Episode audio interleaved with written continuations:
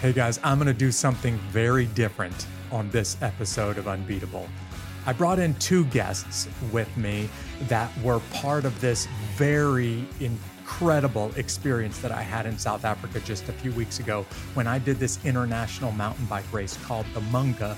These two guys were overwhelmingly supportive of me, and I want you to hear what they did to help me during this race. But what makes this episode really special is as much as I hate to do this, I'm going to admit failure. I'm going to admit not completing the race. And instead of making a bunch of excuses, I'm just going to tell you what happened to me in the toughest race on earth, but more importantly, the lessons that I learned. And I'm convinced that if you'll just hang with me for this episode, we've got a challenge for you in 2023 that if you take this challenge, this is not exaggeration. It will change your life. So stay with me throughout this episode of Unbeatable. These stories of triumph over adversity will help you handle your toughest days in life and become unbeatable. Jack and David, thank you so much for taking time out of your holiday schedule and connecting with me all the way from South Africa. Thank you, Jeff. Welcome, Jeff. Glad to be here. Yeah, great to have you guys with us. You guys were very, very instrumental for me just a couple of weeks ago when we did the Munga together. And in fact, David, I got a chance to meet you in the most unlikely places, right out in the middle of the desert, in the middle of nowhere, very, very early in the morning. Um, and I got a chance to get to know you just a little bit as we rode together. And I just wanted to invite you two on this podcast to tell you both thank you for the big impact that you left on me for those few days together in South Africa. Right back at you, Jeff. Thank you. Okay, so let me introduce you two to the listeners a little bit. Jack, I'm going to start with you. Your real name is not Jack Black, but to make it easy on the US audience, you go by Jack Black, not the comedi- comedian um, movie personality, but um, you have a company that helped me get to South Africa and get to the starting line of the race. Would you tell everybody a little bit about Gravel and Tour? Tell them about you a little bit, but also talk to them about your company. Cool. 100%. Thank you for having me, Jeff. So yeah, I think just before I go into and what I am, um, the interesting thing about the name was actually um, it's because of America that uh, my name Jacques Swart is actually the nickname became Jack Black. A very good friend of mine, um, Black he's actually got one of the professional teams um, on the cycling Tour de France team with Qhubeka. Um, and they, we, we worked for, for Microsoft for about 10 years together five years together at that stage.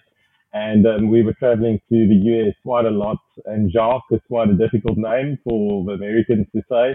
And Swart, the Zwa, is also yeah. quite difficult. So it became black, mean, Swart means black. So it became Jack Black. That's how the nickname actually got stuck. But anyway, that's um, just a little side scene.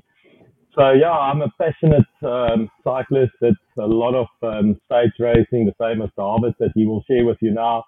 Um, been cycling for many, many years, um, doing very mad, um, long distance endurance navigation races, um, you know, over the years and, and just really, you know, started a passion for, for riding. Um, subsequently to, to that, we started a, a sideline business um, by the name of Gravel and Tour, and that is specifically to to help um, not only the top end of um, the riding field, but everybody, you know, within, if we talk specifically about the Munga, as people that, that's doing it the first time, like yourself this year, all people that, that's done it, you know, six or seven times, you know, come to me, um, for advice specifically, you know, around gear, you know, what to pack, what to, to eat, what to, to ride with, um, what bike, what is the tire pressure. And, and that's just my passion. Um, I love, um, helping people, and, and trying to get them ready um, with, with advice. Um, that's basically the, the long and short yeah. of it. Yeah, and I just want to say to you, Jack, I would not have been ready. I would not have even made it to the start line of this race if it wasn't for you and your company. And I don't know if you treated me special, but I feel like everything that I needed, you were there for me to help me get to South Africa, get the bike ready, and get to the start line on the Munga. So this is just my way of publicly saying thank you, buddy. I can't tell you how much of a uh, help it was to me. Maybe we can just tell the one story when um, Jeff came out to South Africa just as a trial run or trial run um, to see how it would go. And yeah. a good friend of ours took um, Ben on that section, of David, of uh, the old steel bridge. And Jeff had about 26, not literally 26, but he had a lot of punctures. And I said to Jeff, Jeff, you can do anything, but please just take those tires and throw them away. This is not America. South Africa is slightly different. And he changed his tires immediately. So at least you listen, Jeff. yes. I had so many flat tires in such a short period of time that I literally took your advice and threw the tires that I was riding on away and bought what you recommended. Yeah. And I just want to say to the listener, never had a flat tire at all on this course because of Jack's great advice. Good um, David, let's talk a little bit about you and your experience because this is your second time doing the Munga, but you've been progressing towards this race for a little bit. So, can you explain to the listener a little bit about your experience on a bike? Yes, Jeff. In, in South African parlance, I'm a classic weekend warrior. Um, not very good at cycling, but passionate about it. About 10 years ago, started cycling to to rehabilitate a knee injury from a motorcycle accident. All right. And fell in love with the sport. It's 10 years later. It's probably a bit of midlife crisis as well thrown in there. and uh, in South Africa, the, the rite of passage is from, there's a lot of stage races. It's one, two, three day stage races yeah. mostly. And then uh, there's a big one called the Cape Epic, which is an eight day race and then the mother of them all, Jock and I would like to believe is a is the Munga, and um, yeah. I started progressing towards all of them, and in 2018 completed my first Munga, and this year was my second. Yeah, and just to point out to the listener, you've attempted the Munga twice. You've completed the Munga twice.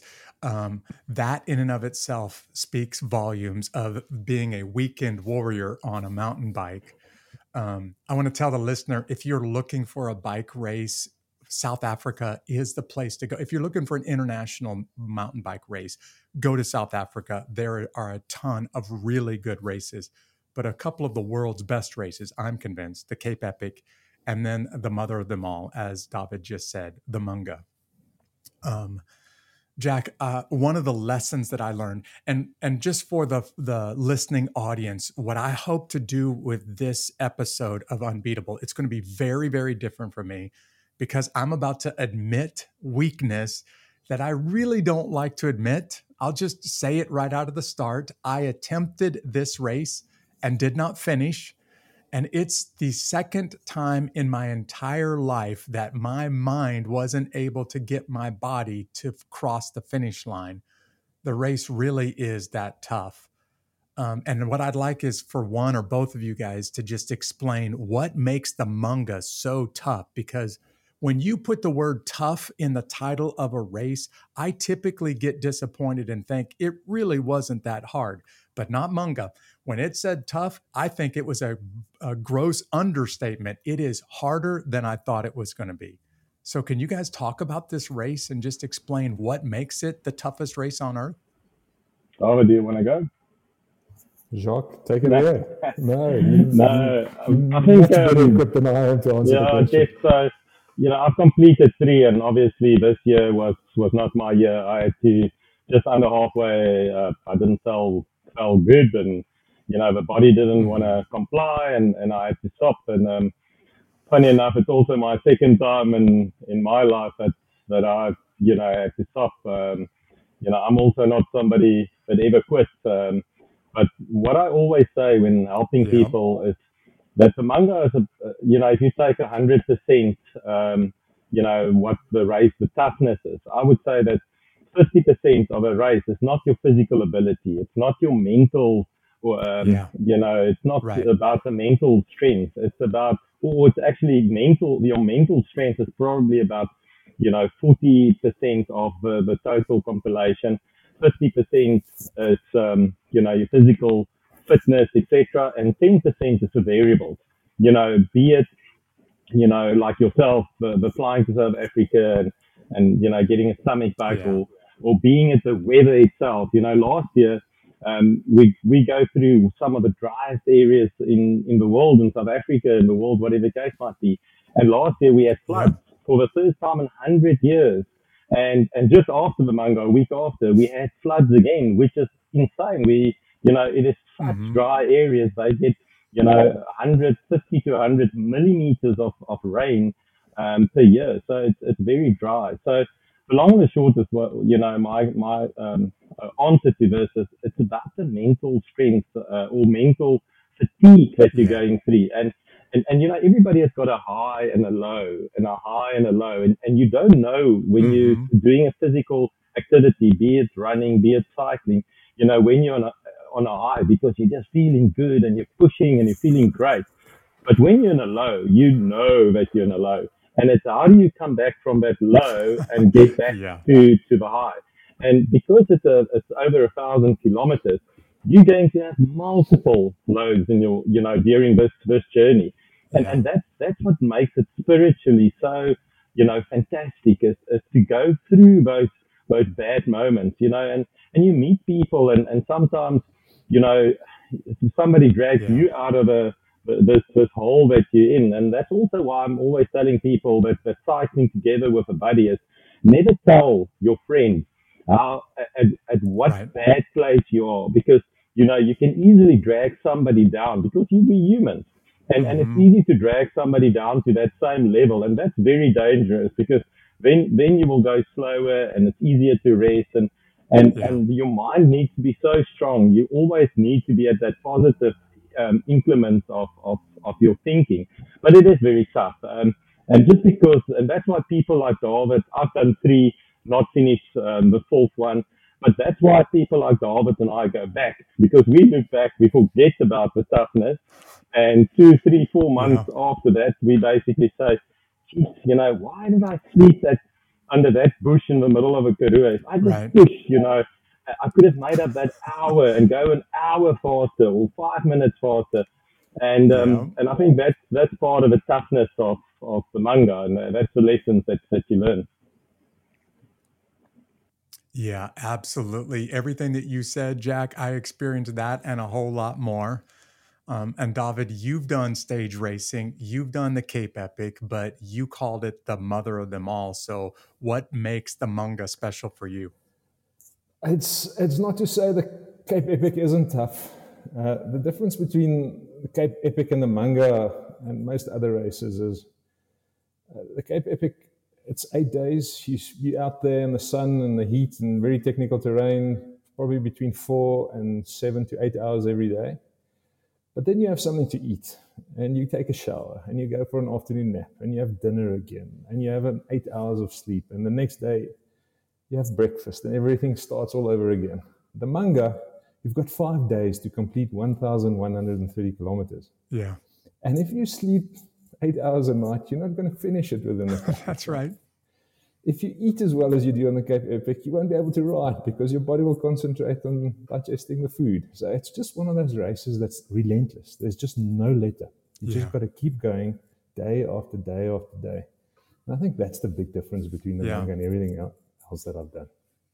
Okay, so let me talk to the listener now for just a second because many of you are thinking, I'm never going to South Africa to do this mountain bike race. Why am I listening to this episode today?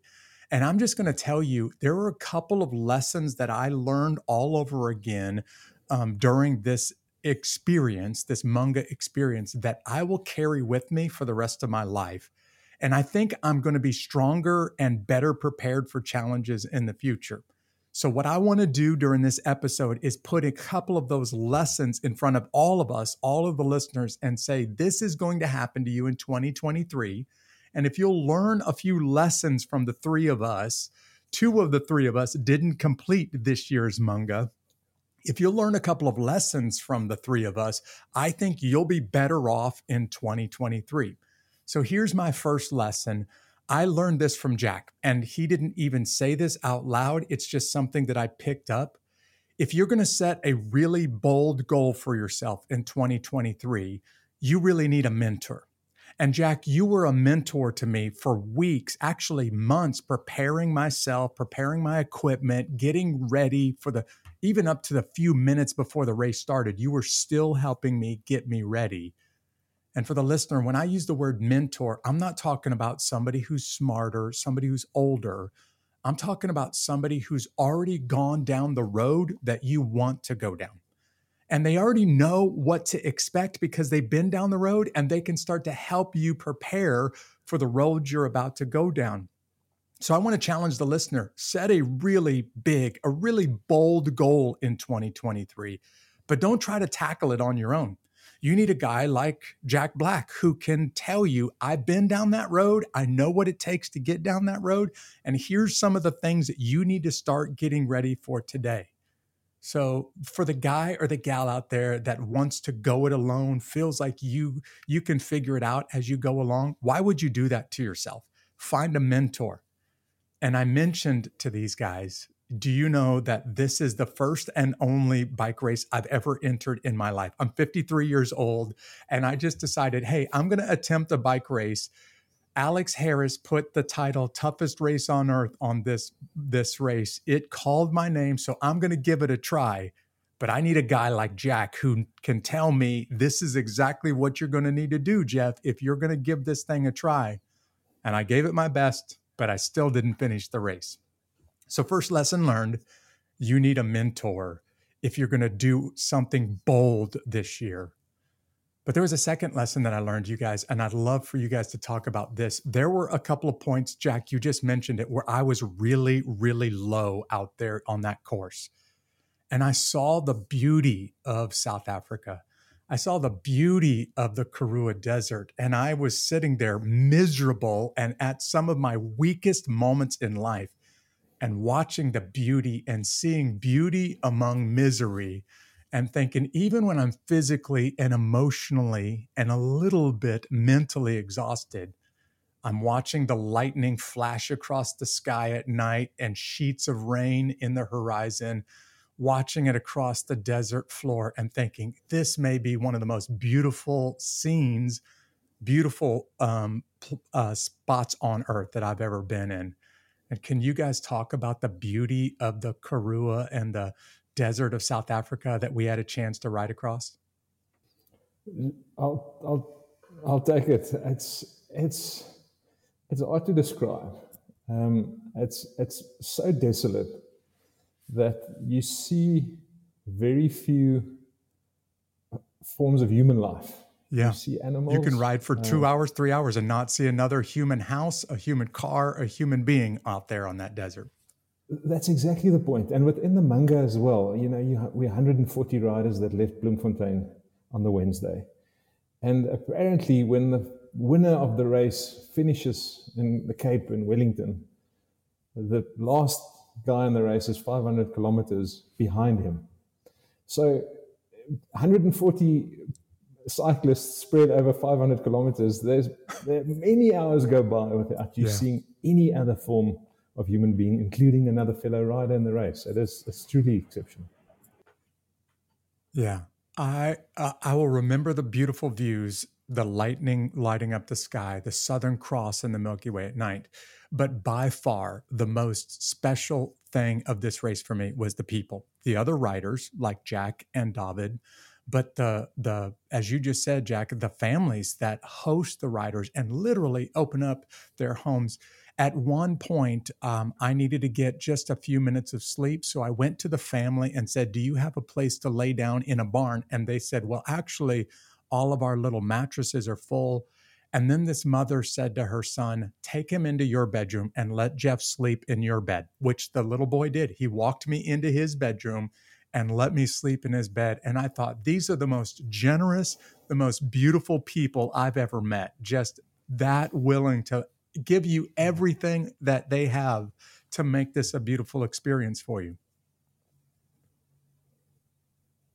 Okay, guys, I'm to tell you the second lesson that I learned in the Munga.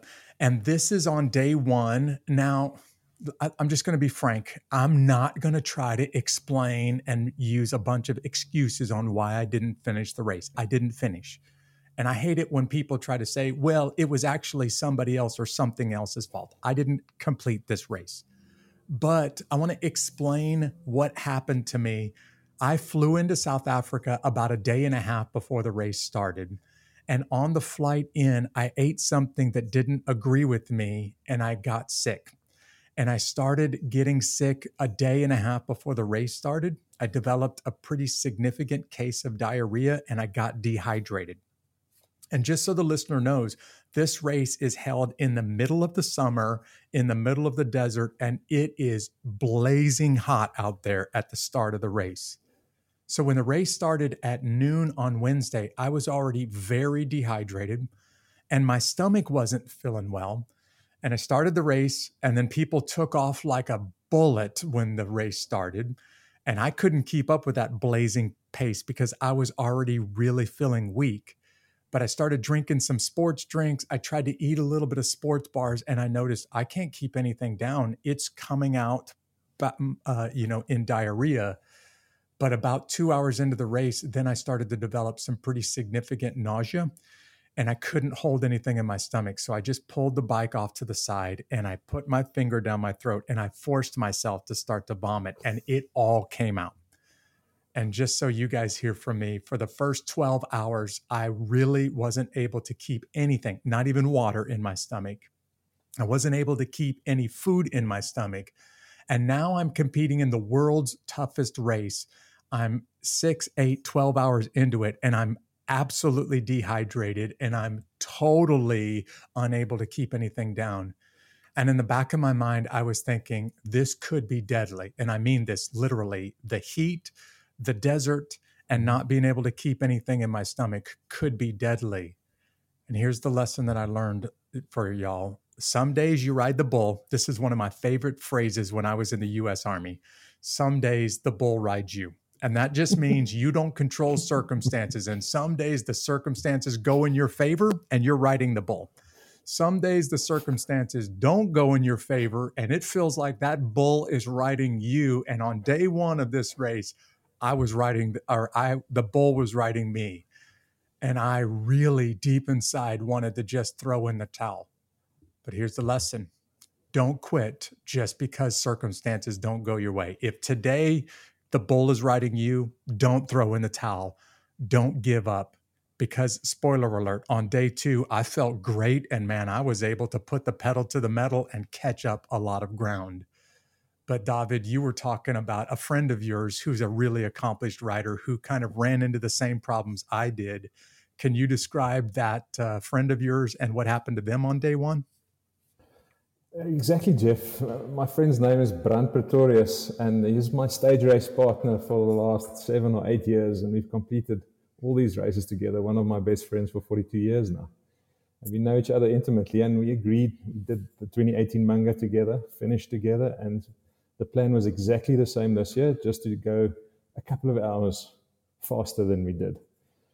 But we kept on saying to each other to use that great saying of your countryman Mike Tyson, and that is everybody's got a plan until they get punched in the face. Until they get punched in the face. Yep. Totally and recognize so, that. It's so true for the Munga. So we realized that our best laid plans will probably not bear fruit, or not at least not all of them. And we were some of those cyclists that you mentioned flying out like a bat of hell in the first couple of hours. We looked at the statistics on our on our computers. Uh, we realized we were going too fast. Our average heart rates were too high, but we felt great. We were just caught up in the moment. And five hours into the race, he Brand suffered from exactly the same nausea as you did. He started vomiting. And to make a long story short, for 24 hours he tried to keep something down, whether it be food or water, and he couldn't.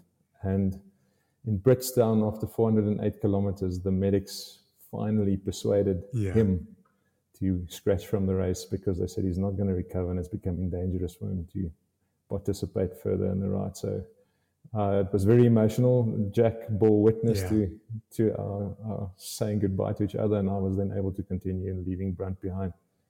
Um, but I learned so much from him and, and seeing him toughing it out and trying to recover from Yeah. From the first day's melodies. Yeah. I hope people are listening to what you two both just said because if you're going to set a really big goal for 2023, there's going to be some days that you're riding the bull.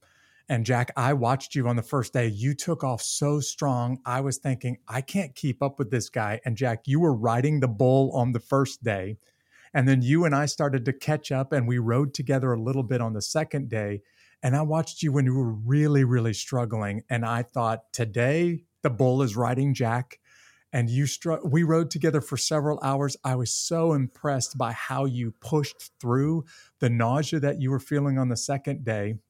And at some point, I stepped away a little bit, um, or I started to move away from Jack just a little bit and I kept writing on my own. And later on, on the second night, Jack, I watched you. I don't even know if you're aware of this, but I saw you come into one of the water points and you looked like death warmed over. And that's when I realized, oh no, he's in really, really bad shape. Um, and I think that may have been your last point on the race. But I just want to say, I was so impressed, so inspired by the way that you hung in there in spite of how miserable this was for you um, I'm really, really proud that we were able to ride together for just a little bit on that second day. Um, let me let me uh, fast forward just a little bit because, as you just said, Jack, I kind of made the same kind of commitment. I'm not going to quit just because it hurts on the first day. But what I'm doing to my body now, I'm not sure I'll be able to recover. And like you guys, I've done multi day endurance events. It's just been on foot with a heavy load on my back in the US military. I've never tried something like this on a bike. So, on that first day, when I got in a really bad way, I just decided I'm going to see what happens on day two. I'm not going to give up. I made it to the first race village where you could stop and take a rest. I got there at about midnight and I told the people that were running the race village, I'm going to go lay down for 45 minutes. No matter what it takes, I need you to wake me up in 45 minutes throw cold water on me, kick me in the ribs. I don't care what you got to do. Wake me up because if I don't wake up in 45 minutes, I'm going to stay here for good. I'm just going to not finish the race. and sure enough, they woke me up. I got back on the bike. I kept riding. And here's the next lesson that I learned, you guys the mind is always stronger than the body. And there was a point where I really didn't feel like I had physically what it takes to cross the finish line. But I started to think, I'm going to give it everything that I got. And by the middle of the second day, man, I was feeling great. Like I was at my best on the second day of this race and started to really pick up the pace and started to pass a lot of riders and started to try to get back up there and compete again. And the second day was a vivid reminder your body wants to quit. Your body will go through all of the aches and pains of something like this, but the mind will push your body farther than your body will ever be able to drag the mind.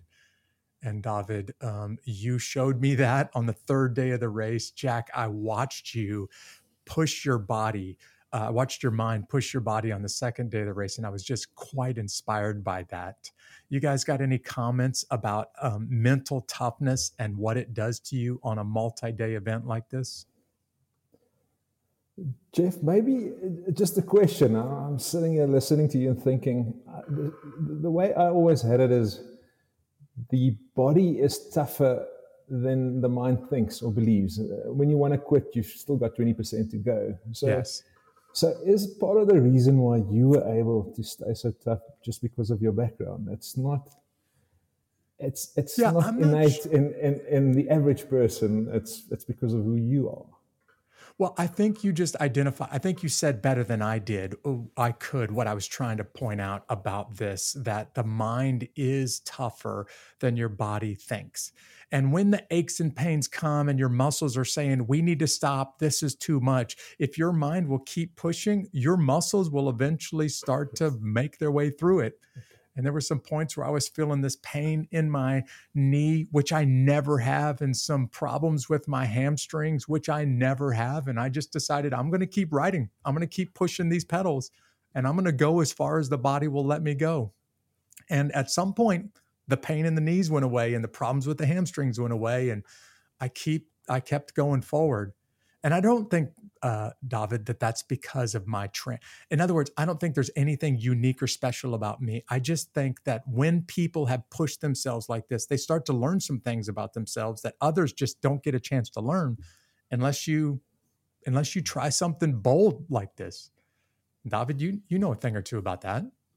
No, I agree. That is actually the gift of the Munga. I cycled on the, the night of the third day with a gentleman whom I met on the course and he told me it's his fourth Munga. And I said, What brings you back every time? And he said it so well. He says, Every time I do this race, I learn something new about myself. Yeah. And I think that was well said. And that's I need you to repeat that to the listener because that's probably the biggest lesson that I learned. Would you tell everybody one more time what this guy said to you on this race? His name is Peter, so obviously credit to him. But Peter yeah. said, Every time I do this race, I learn something new about myself. And it's only through that hardship and thinking that you can't go on and yeah. thinking that this race has got the best of you that some of these lessons come. Yeah. Good or bad. It it really is. There are some things you're going to learn about yourself that you can only learn in situations like this. You can't learn it any other way. You can't read about it in a book. Nobody can convince you of it. You got to learn about it in environments like this. And that's one of my biggest lessons. In fact, I'm going to go back to that in just a few moments. Um, but here's another lesson that I learned. This is a powerful lesson that I hope all of the listeners will take with you into 2023 at the moment where I was at my worst. And I experienced something that has never happened to me before or since. But I developed this problem with muscle tension in the back of my neck called Shermer's neck. Um, and when I developed this, a writer came up next to me and started writing along with me. And the lesson that I learned is that miserable circumstances are a little bit more bearable when there's somebody going through it with you the famous phrase is misery loves company and that phrase basically means when two people are miserable together it it seems a little bit more bearable. So david i want to give you huge credit at this point. Um, i'm at a point on the third day of this race where i literally don't have the ability to keep my neck up anymore. I'm trying to hold my chin up with my hand as i'm riding and i'm hurting and I'm hurting really bad. And not only am I sleepy from not having uh, much rest and physically exhausted, I'm convinced that I lost more than 10 pounds of body weight just in those first two days of the race. But the moment that we met each other was at my, one of my most physically exhausted moments in life. And you rode up next to me so, if you don't mind, would you just describe for the listener what you saw and kind of not only that, but I, I, want the listener to hear you literally saved my life in this race. So, can you describe this third night together or the second night together? So, thanks, Jeff. So, I'll, I'll never forget our encounter for as long as I live. Um, and, and what basically happened was the most technical section of this race there's a 30 kilometer section between a town called Fraserburg and another called Sutherland. And this year, that 30 kilometers were particularly rough. Uh, there's a lot of times where I couldn't ride my bicycle. I had to get yeah. off and walk and push it uh, because of sand, rocks, all of that terrain. I went through that by myself. So let's say four hours of, of cycling all by myself. It's miserable. In this very barren, nothing, nobody, uh, actually a bit scary if, I, if I'm honest with myself yeah. at times. Um, because if something goes wrong, there's just no help. And it was it was cold. It was about five degrees Celsius, um, and with a fairly strong wind, the wind chill factor probably close to freezing point. But luckily got through that unscathed, and then the road turned into what we call a good gravel road in South Africa. It's the, the route on the way to Sutherland, and the next yeah. stop is the Water Point Nine, if memory serves. Um, no, no, no, seven, I think. Right, that's right. Anyway. Seven. And um, these gravel roads in South Africa, just to explain it to the listeners, is, is it's, it's lots of sand and rocks, but the cars clear a path by running over the same strips of road. So there's a clear lines that the cyclists follow. so if you stay within, you can cycle, but if you're in the sand or the rocky part, you can't cycle. Yeah. And, and and it's fairly wide, so if you if you're in good shape, you can cycle on these straight lines through this desert road. And I was on this road for probably 10 minutes that morning, and it was a gradual climb of about, say, 500 meters. And I looked up and I saw a red light flashing, which obviously means there's a cyclist in front of me. And my whole mood lifted because I'm at least going to have company for a while. Yeah. Um, and and obviously, as you said, misery loves company. So I was looking forward to it. And as I cycled to, I didn't know it was you, and we hadn't met by that time. I was aware of your participation right. in the race, uh, thanks to Jack. And um, as I cycled up to you, you were on the right hand side of the road in one of these lanes. And I was probably about 20 meters from you, um, catching up fairly quickly. And at that, what he's saying is, moment, I was moving really, really slow because I was hurting really bad. Yes. yeah, yeah.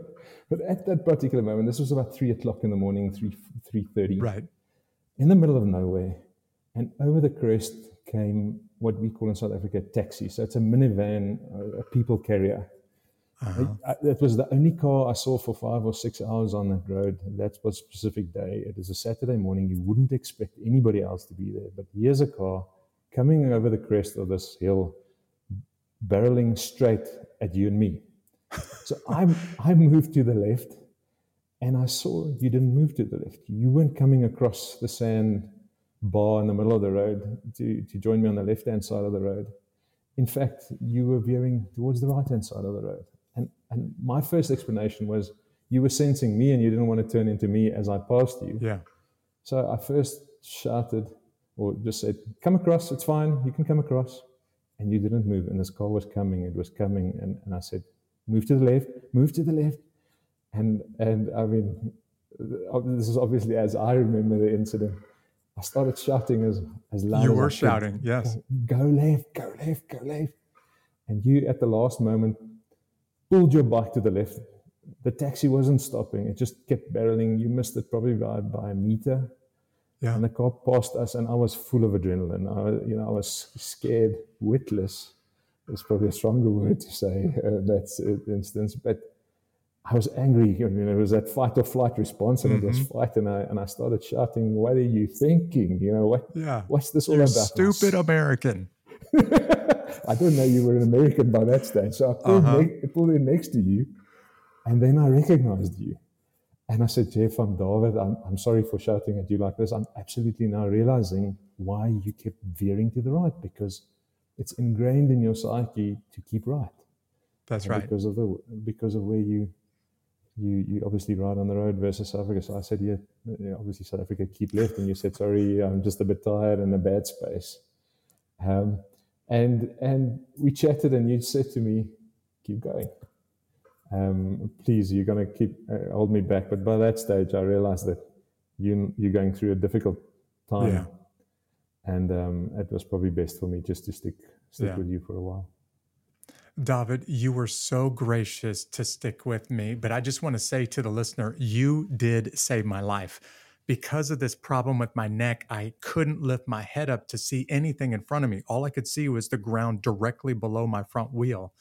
And this car is coming at me, but I have no idea and as we know, the vehicles in South Africa drive on the opposite side of the road than in the US. So I'm just riding along on the same side of the road that I would always be riding in in the US.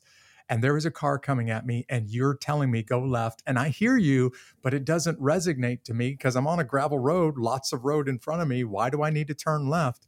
And then you start screaming, and I push my head up. And at the last second, I see headlights right on top of me and swerve out of the road. And honestly, David, if it wasn't for you, I would be dead underneath a taxi right now in southern in the middle of the desert in South Africa. I owe you my life, buddy. Um, but not just not just protecting me from that taxi. You were so gracious. You stayed with me. And I kept trying to tell you, I'm moving so slow. I don't want to do this to any other rider. Please ride on but you stayed with me until we made it to the next water point and you you're one of the reasons why I will treasure my memories of the Munga just the graciousness and uh, uh, you know being willing to help me. In fact, I think you said to me if it wasn't for you or if it wasn't you some one of the other riders said jeff this race is so hard and so miserable i don't need to make it worse on you. I'm just going to stay with you and we'll just ride together until we get to the next point. And i thought this guy is so kind. This guy is so gracious. I just wanted to publicly thank you um, so, so jeff I, I, I get goosebumps. Sorry, uh, just to listen to that story, but I must I must just interrupt to say, uh, the, the part of me it sounds altruistic in terms of me saving and then riding with you, but there's always also was also part of me just to be worried about. Am I going to be the last person to see Jeff Stricker alive? right. That's right. And I'm yeah. going to have to account to your friends and family. So I, yeah. I remember one on one of those occasions where you again insisted that I leave you. So I said, Jeff, I'm not riding with you for your sake. I'm riding with you for my right. sake and yeah. my own conscience. Yeah. So there's a absolutely. bit of that as well. Jack, you you know about Shermer's neck. In fact, you warned me about this months before the race started, and you challenged me, Jeff, make sure that you're preparing yourself. And I worked for months on my muscles in my neck but apparently I didn't work hard enough. So, can you describe this medical condition for the listener who I'm certain has never even heard this phrase before? What is this condition? Yeah, so I obviously don't have any medical background, but just from uh, the purpose of, of this endurance racing. The first time that I know of this this happening was actually the race across America, which is uh, where you cross um, America uh-huh. from from west to, to east.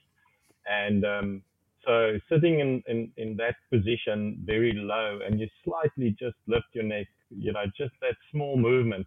It's not your, yeah. it's not your traps. It's not your, you know, down or your, your trapezius going down to your lats. It's actually the small um, muscles in your neck that, that collapses. It, it just basically collapses um, because of that small neck movement that, that you're making. You may be just too low and, and there's actually no medical reason of, of why this is happening. There's no medical reason for, for how long it lasts or um, what is going to happen. A lot of times right. people, you know, move from normal handlebars and, and go into an aero bar and, and then they just need to lift their heads um, slightly up. The other time they are on their normal handlebars, but they are so low that they have to look up. And, and us that's wearing mm-hmm. glasses, mm-hmm sometimes look underneath our glasses, you know, as well and do this movement. And, and all that happens is, is your neck muscles physically collapse. Your neck is very, very tender and um, you, it happens to about five to, it's five to 7% of the people um, riding the race that, that the neck actually just for that small period, two, three days, your, your neck collapses. It's very tender and then it's normal again. So, you know, there's no no no explanation yeah. why it comes comes you know back to normal again. But that's unfortunately how it happens. Yeah, thank you, by the way, for the explanation. And you warned me about this. I started working um, on this, trying to uh, prepare my neck for it. But sure enough, on the middle of that second night, probably at about uh, an hour before we met, David, I lost all muscle control in my neck and my head just collapsed onto my chest. And I could not physically, could not lift my head up without using my hand. So I'm riding along, and this is just for the listener. There is a point where I start to realize this muscle isn't coming back. There's no way to get stronger again. Unlike being able to keep some food down and my my legs keep pumping the pedals, the muscles in my neck are not coming back. So we get to the water point, um, and one of the riders realizes just how severe this is for me, and he calls the ambulance and the ambulance and Ari, the chief medical officer for the Munga race, shows up. I cannot say enough good things about how well race this race is organized, excuse me, or about the medical care during this race. So Ari meets me in the middle of the night. He looks at my neck and he says, Jeff, you should drop right now because there's no way this is coming back and it's very dangerous for you to get back on the bike and now this is where my wife got really mad at me when I first told her this story. I'm really hard headed and I don't want to quit. And I, I really just want to push myself to the absolute limits. So I asked Ari, would it be possible for you to give me a neck brace? Is this an unfair advantage? Um, would it be, disqualify me if I finished the race wearing a neck brace? And he said, well, technically, it wouldn't disqualify you, but I'm telling you right now, don't ride anymore. And here's why. Ari said, the problem starts in the back of your neck, but it transitions to the front of the neck. And if you're not careful, you'll lose muscle control in the front of your neck. And that muscle control can turn into respiratory distress. And Jeff, you're riding into the desert where it could be hours before another human being sees you and you can't breathe and you will die out there.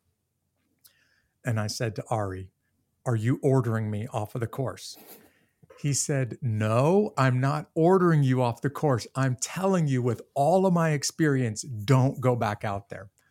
And I said, Ari, give me your neck brace. I'm going to keep riding. And I did. And this, let me just say to the listener, was the stupidest thing that I've done in the last six months or six years.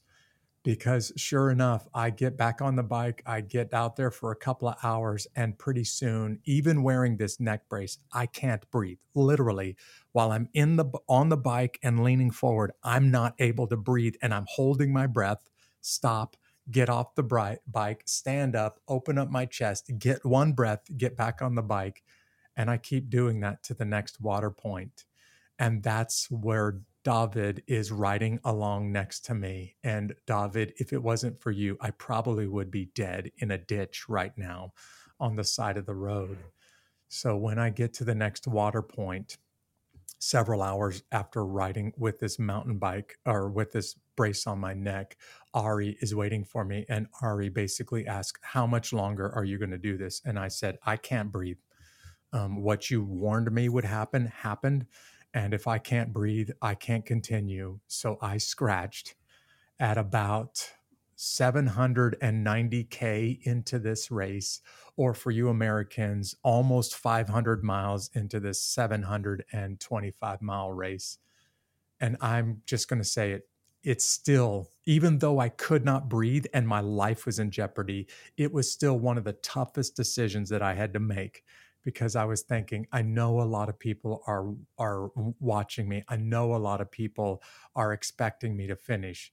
But if I continue, I will die on this course. And I had to scratch. And um, it's still a bit frustrating for me, disappointing for me but David, you've already used this language. I just want to say it again. Mike Tyson was right. In the military, we used to use the exact same phrase no plan ever survives the first bullets going over your head. No plan ever survives the first punch in the face. And I got punched in the face by the Munga and didn't finish the race. And um, I'll, I'll, I'll just say it was still a great experience. I'm glad I did it. I would do it all over again if I knew it would result the same way, just because of some of these lessons that I learned. So, guys, any thoughts on the powerful life lessons that the Munga can teach you? So, Jeff, I, I must just, I'm sticking with this incident of you and I, the two hours or so that we spent together in that night on that road, early morning. One thing that stood out for me and that is life. You don't have control in terms of what life throws at you or what happens to right. you, but you have control about how you react to those events. And what will stay with me for the rest of my life is I quickly realized that you were in great physical distress. But the way you conducted yourself, notwithstanding the circumstances, your courteousness to me, I, am sure I, I, must have annoyed you in a sense as well, because my, my thinking then was, oh, I, I got to talk to you. I got to keep you awake. Yeah, you know, I don't want awake. you to fall asleep or something. So right. the, the only thing that I knew how to talk, what to talk to you about in terms of common ground was your, your military background. Yeah. And, and, and, and probably it's a bit annoying for you in the middle of South Africa now to have to no, use another was, guy that wants to chat about these things. Yeah. But you, you answered – all my questions perfectly with great courtesy and great thought, notwithstanding going through that physical toughness. And I've never come across that before. Um, and that will stay with me for the rest of my life. So thank you for setting that example. Yeah. in terms of how to conduct yourself. Well, David, you even said to me, I'm going to ride with you. I'm going to ask you some questions. I'm going to try to keep you awake. And as you did that, I was thinking the exact same thing about you. Look at how gracious, look at how courteous this guy is. I am holding him back so much. He can walk faster than I can do this on this bike right now. And you stayed with me for hours. So thank you. Jack, my pleasure, some, and obviously one of the greatest memories I have of this race yeah. would be that. And Jack, you've learned some powerful lessons in the Munga, lessons completing the Munga, but also like me, not completing this year. You want to share a lesson or two um, that the Munga has taught you? Yeah, absolutely. I think um, the, the, life lesson that I've learned is um, nowhere with nothing in life that I've done, and I've done, you know military, not to the extreme um, that you guys did, but you know, it, it it takes you to places where you will never ever be able to go. You do not know how far you can actually yeah. take your body. Um, you know, when you, you know, we, we can, we all, you know, have, you know, like maybe scouts or something where you go through a night or varsity or, or you know, right. or an army where you have to go through one night maybe and, and stay awake and, you know, and, and then you think, yes, see, that was amazing. But now you push your body, body for two, three days. So, so you stretch yourself to a limit that there's actually, that, that it's past the limit that you thought there were, you know, like two, three times that, that magnitude of it. And I think the life lesson that I learned was, was really, um, we haven't reached our limits in life. We don't understand how far we can push our limits. We don't understand, you know, what our human spirit and what our body and our physical capabilities um, are. Because, you know, without a doubt, we are touching, you know, the tip of our iceberg with, with what we're capable um, of. And that's the yeah. lesson that I love about the Munga. Um, you know, the, the life lesson is, is, you know, the people that we meet and everything. But going that experience with them um, and, and pushing through, um, you know, that barrier that you think there's a barrier, but just go way beyond that um, yeah. in life. For me, that is probably uh, the single most important thing, um, and, and and it's from all levels. It's physical, it's spiritually, it's religion, everything. You go so far beyond yeah. um, what you think you're capable of. And I think that that for me is just so beautiful. Yeah. Yeah. Thanks, Jack. David, anything you want to leave the listener with? Jeff, for me, always when I reflect upon these races, the last thing I remember is the cycling part. Yeah. It's always the interactions with people and the memories that that create that leave the lasting impression. So to go through these hardships with fellow minded people is, is the gift of races like that, as opposed to accomplishing anything from a cycling or running or whatever the, the vessel. Yeah. It's just the vessel. Um, the learnings come from, for me, from the interactions with other people. And David, that's why I'm going to cherish the time that we spent together and this friendship that we just developed in the middle of the miserable moments of my life. I'm going to cherish this thing going forward. All right, guys, I want to wrap up this episode by telling the listener about a family that helps support. They've been very supportive of the Munga for many years. Their the the family's name is the Rolfe family, and right after the race was over with, there was a series of storms that blew through the sub uh, the tip of the the the Karoo Desert. This family, their home was hit by a tornado, and it was devastated. And I'm going to ask the listener if you're looking for something to donate, I'm going to give you in the notes to this broadcast a way that you can donate directly to this Rolf family and help them rebuild their house any amount that you give would be very helpful. And to the American listener, I'll just say that the US dollar goes a long way. So if you'd be willing to make a donation, in the notes to this broadcast is the account information and the SWIFT code for this family. Um, and if you would be willing to, would you make a donation? I'm going to make a donation to this family and help them rebuild their life after this tornado came and devastated their home. Um, at the this is right after the race concluded. Guys, um, I just want to say again, thank you. thank you for being part of this episode and helping the listener learn some lessons that can go with them into 2023 on this uh, episode of Unbeatable. Privilege. Thank you, Jeff. And obviously, we look forward to welcoming you back in 2023 because obviously, you've got to compete with us still. So, thank you. Um, looking forward to it. As I just mentioned in this episode, there is a family that has bent over backwards for the riders of this race. They just went through a major crisis when a tornado hit their home and did severe damage. And if you want to make a donation to this family, right in the notes to this episode, you'll see the way to make an international bank donation. No pressure, but if you're looking for something good to give to before the end of this year, why don't you make a donation to the Rolf family? I also just want to say a huge shout out to both David and Jack but Jack's company, Gravel and Tour, I would have never been ready. I would have never even made it to South Africa and to the start line of this race if it wasn't for Jack Black and Gravel and Tour. So, in the notes to this episode, I've also put a link to his company and if you're interested in trying to do a big event, it doesn't even have to be a well organized, established race. But if you're interested in trying to do an endurance event, I want you to reach out to him. I want you to learn from him.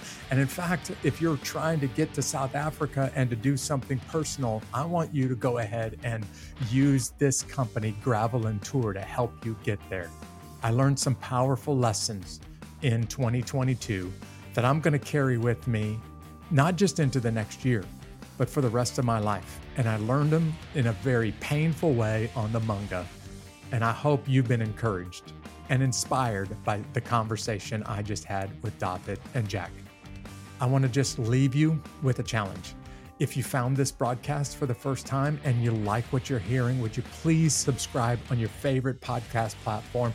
If you want to watch the video and see Jack and David go ahead and subscribe on our YouTube channel. But I also want to ask you to just follow along with us. We try to put out some motivational content all week long. You can follow along on all of our social media channels. Just search for at Unbeatable Podcast. I hope you have a great New Year's Eve weekend. And I hope 2023, you set a bold, big challenge for yourself. And because of this episode, you find something inside you that you didn't know existed because you really pushed yourself this year. Thanks for joining me. See you right back here next week. God bless.